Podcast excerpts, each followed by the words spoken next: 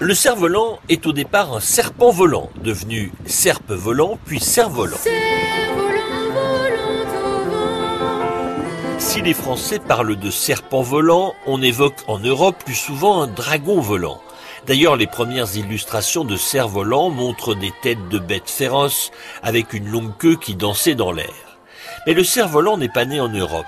On fait remonter ses origines en Chine, au moins 400 ans avant Jésus-Christ. Toutefois, personne ne sait vraiment quand il est apparu. Seule certitude, il vient d'Asie du Sud-Est, il aurait été créé par des pêcheurs ou des navigateurs experts dans la façon d'utiliser le vent.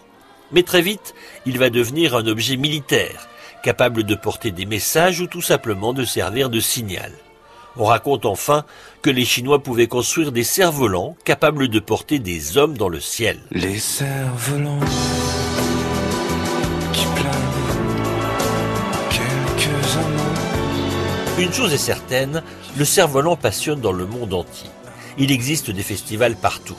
En France, bien sûr, avec ceux de Berck ou Dieppe, mais surtout en Asie et notamment au Japon, au Vietnam, en Indonésie ou encore en Thaïlande. Il en existe plein de catégories, suivant le nombre de fils, suivant la taille et suivant les matières utilisées pour sa construction. Il existe enfin toute une série de figures à réaliser. Cela va de la tortue, passage du cerf-volant sur le dos, à l'axel. Le cerf-volant doit faire une rotation complète d'un tour.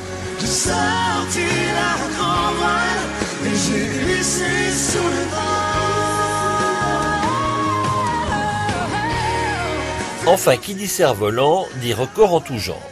Cerf-volant le plus rapide, 212 km heure. Cerf-volant le plus haut dans les airs, 9700 mètres. Cerf-volant le plus grand, 1000 mètres carrés.